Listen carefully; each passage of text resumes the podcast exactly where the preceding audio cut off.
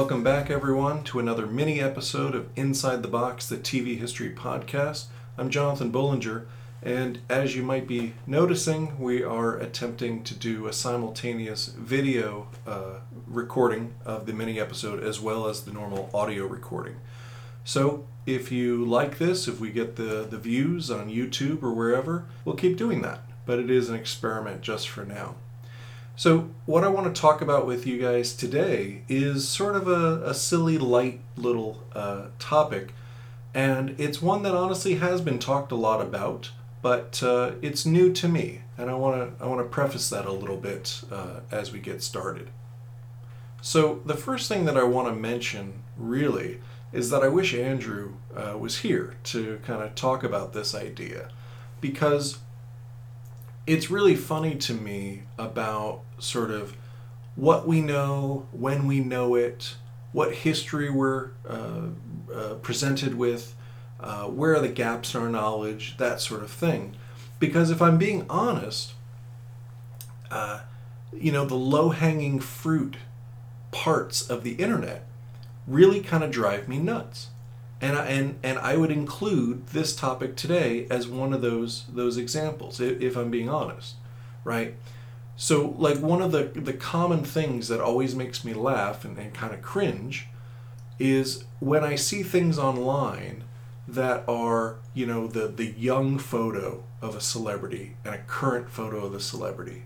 And you just you, you wish and you're probably like I am you wish you could just sort of put one post out there for everyone, you know, kind of angrily and say, yes, human beings age. It happens, right? I don't look like I did when I was 16, right? It, happens. So, like, I get it. Like, I guess it's always new to somebody to not have thought about that or they, they get to that moment. But you're sort of like, like, yeah, it, happens. You don't need to show me that this is what someone looked like at 16, this is what someone looked like at 40, you know, 46 or whatever. So that sort of idea of low hanging fruit, uh, you know, at its worst, it's sort of like this this this uh, uh, uh, sort of willful ignorance of assuming that just because something's new to you doesn't mean it's new to all of us, right? But that's kind of a cynical way to, to look at it. And i don't mean that every every single thing we see that's like that is, is from that intention. But reason i bring that up is because today's topic while kind of a goofy one while kind of a silly one uh, it's been talked about before. And i'm falling into that that trap which is this topic is something that i should know but i, I don't. I, I didn't. It's relatively new to me uh, and there's a couple reasons for that. In general, I tend to know things that are a little bit older than I am because, no, it's not because I'm an old soul, uh, although maybe some people would accuse me of that, but it's just I have brothers who are older than I was. And when you're an adult, that doesn't really matter, right? But when you're a kid, that matters a lot. So I'm not going to age myself exactly here, but you can do the math, you can figure it out. But, you know, I should have probably been only paying attention to things maybe in the late 80s, early 90s. And I kind of was. But I also kind of knew a lot of things from the early 80s and, and the mid 80s for sure because of my brothers. And the other reason, and I know I'm teasing this long here, but the other reason that I'm just not familiar with this topic is that, and I didn't double check this, I'll be honest with you, I should have done my homework here and I didn't but I don't feel that this show was in a lot of rerun packages. At least it wasn't in the affiliate markets where I where I grew up. So it wasn't like some of the other older shows that I do know really well and, and you know really well, right? Things like, you know, uh, when I was a kid, things from the 60s like Hogan's Heroes or McHale's Navy or whatever, or even Dragnet, that seemed to be on all the time. Uh, uh, certain dopey sitcoms uh, from the 70s more serious things like MASH that always seem to be in a syndicated package, but this this just wasn't. So that's a big lead up. That's a big lead up to, to getting into to, to what I really want to get into.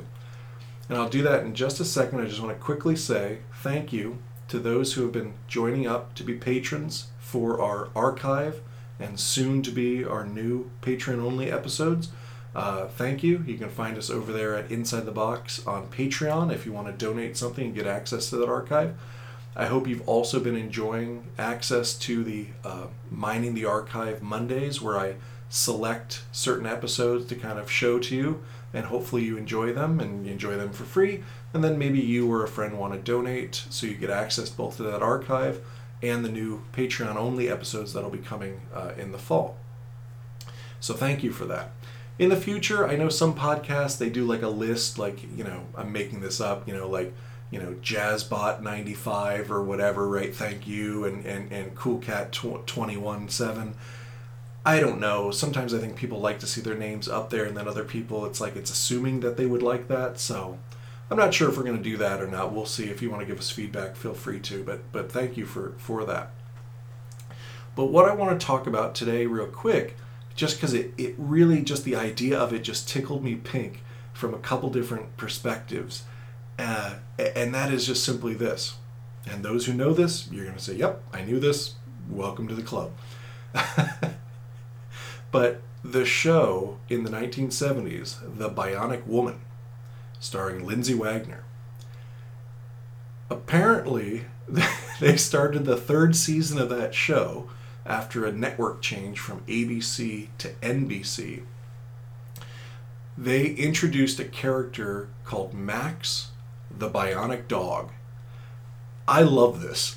I love everything about this idea, right? It's fantastic, right? So think about this, and I'll give you some backstory as well. So, in one sense, it's no surprise whatsoever, right? If you think about comic books and TV shows and movies prior to, you know, the late 70s, of course there's been animal sidekicks or animal stars, right? Why? Because, I mean, adults too, but kids, they love animals, and particularly dogs. So the idea of a Rin Tin Tin, the idea of Lassie, uh, uh, in, in comic books, Superman had Krypto, uh, in the goofy Batman stories, right? He, he, we even had Ace the Bat Hound, and yeah, he wore a mask, and it was ridiculous.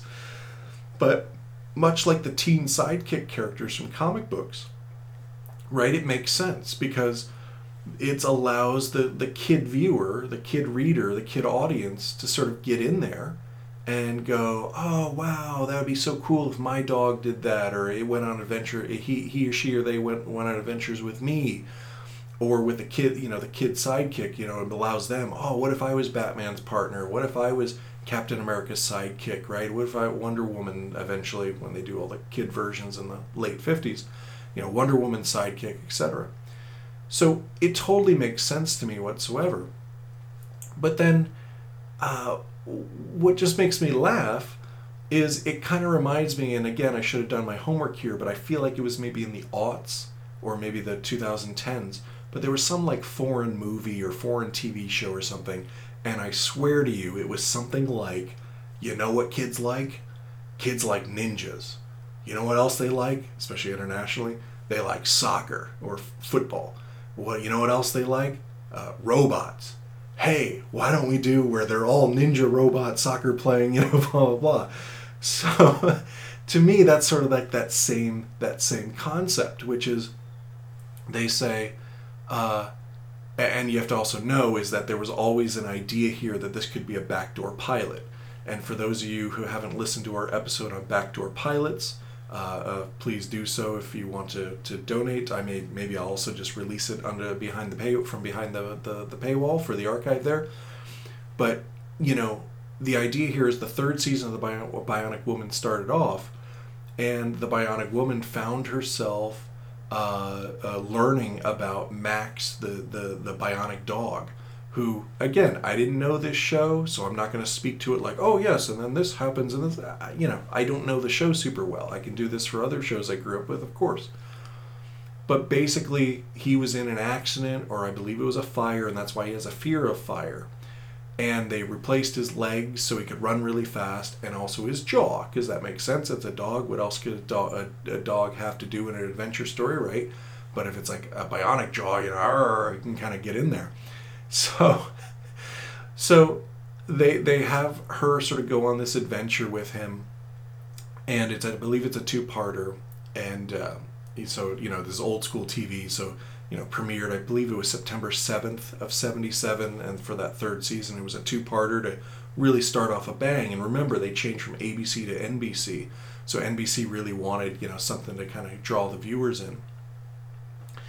But the idea here is what I love so much about it is they set it up so that I believe in the second episode she goes to the uh, she she the the story the adventure takes place in a national forest.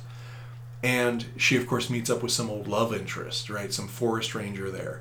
And there's bad guys and the whole bit. But they basically set it up where it's like you know he's thinking maybe he'll adopt Max and Max can be a ranger dog, you know, in the forest, and you just you know the the, per, the the part of us as fans who love to think about how the producers think, you're thinking they're like backdoor pilot, backdoor pilot, ding ding ding ding ding, right? You can sort of see you know the promo like you know the bionic dog, Max, the forest ranger, you know, da da da and and maybe I'll put them up on the uh, the website. We'll see. I've been trying not to do a ton of visuals on the website for the mini episodes, but maybe I'll do it in in our social media posts. But it reminds me of the old Rin Tin Tin comic book covers that I've seen, where the dog is in the most fantastical, absolutely fantastical situations. He's saving people from forest fires. He's taking on Nazis. You know, he's doing it all. Uh, and even the Lassie, there's like. Um, uh, photographic Lassie comic book covers from when the show was on and it was big. Even those are insane. Like the kind of uh, death scenarios, near death scenarios they put Timmy and Lassie in. It, it, just it just makes me laugh. It's just so ridiculous, you know. But the uh, the the other thing here too is again, I'm late to this party. Most of you probably already know this and, and have had fun with it, etc. And and and to be completely honest, again, this idea of I don't want to just rehash the same old thing, the past, right? I'm trying to bring something new to this, etc. There's other podcasts. There's other little YouTubers uh, or big YouTubers, right? You can look it up. They've done sort of serious and funny things on the Bionic Dog. Realize we're not just doing the Bionic Dog. We do a lot of different topics, etc. But what's interesting here is what I would I would say is is some of the scholarship that I've been reading up on uh, in regard to this. Uh, and one is from Susan, Susan J. Douglas, who's an academic who's done a lot of, of good work. Is she really makes a good argument for how the Bionic Woman was so different from the other sort of popular female led shows of that time. And there's not enough time in this short episode to go into the nuances of each representation of those protagonists. But if you're at least casually familiar, you sort of remember those shows of the time, you know at the, the worst extreme, you know, it's just simply referred to as quote unquote jiggle TV of the of the late 1970s network TV uh, primetime programming, right? It was to get as many of these uh, uh, women protagonists in uh, tight tops, you know, wet T-shirts, prison garb, bikinis, you know, the whole bit. So they're just sort of running around so that the viewer will keep their eyeballs there, right? Lowest common denominator stuff. And Douglas makes a really good, you know, argument that, and, and I know this from some of the stills and the imagery that I do remember, even if I didn't really watch uh, the Bionic, Six Million Dollar Man, Bionic Woman, is that the protagonist, Jaime Sommers, she's often just sort of in jeans or a, a, kind of you know very 70s sort of uh, uh, denim or or uh, plaid you know kind of rugged sort of you know big collared shirt. And so it's interesting she mentions you know the fact that yes there's love interest and whatever but at least in the third season it's like her companion there is is a dog right? And that sort of says something right? It's just like she's just there taking care of her business and if you know the backstory she was also a pro supposed to be a pro tennis player before the accident before she becomes bionic blah blah blah so I think it, it, it, makes a, or it, she makes, Susan Douglas makes a, a, really good case, and others have as well, I'm sure, that, you know, this is a different kind of protagonist. And while the dog, I'm, you know, I'm having fun with the dog, right? It's a bionic dog, and there's even, you can find it online, where he has to grab like the back of, I think it's like a Volkswagen Beetle, and with his bionic jaw save a kid from going over the cliff, you know, and it's all, it's all crazy, silly stuff. But there's some serious stuff behind that, right? There's, there's some idea there that, this is an independent hero, independent woman. She's not running around in tight spandex, etc. Um, you know she's sort of doing things her way by her own, defining herself sort of in her own in, in her own sort of life, and and I find that I find that sort of interesting.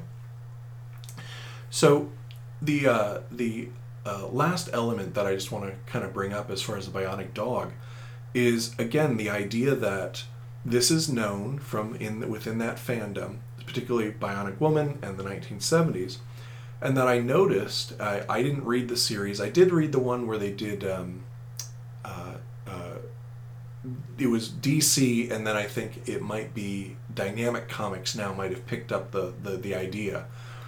But back when the rights issues for the Batman TV show finally got cleared up and Warner Brothers could start uh, making money off of it by doing licensing deals, one of their projects was to do a comic book series based on the Batman 66 TV show.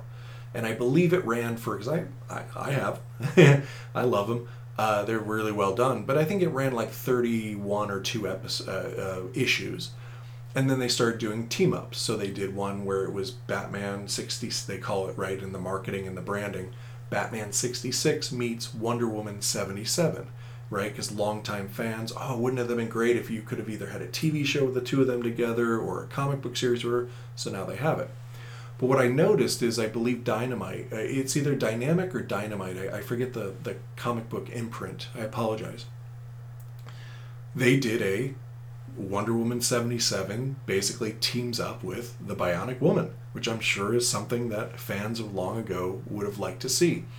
The only reason I bring that up is because guess who is there on parts of the adventure, right? As as as uh, Wonder Woman takes the Bionic Woman to her her fabled uh, you know uh, uh island, right, with all her her mother and her sisters and the the sort of paradise that it is uh, Max. Max the bionic dog is there. He's flying around in the invisible jet and the, and the whole bit, you know, and, and it's there because, you know, the fans, I'm sure, want it to be there and they still enjoy that sort of nostalgia.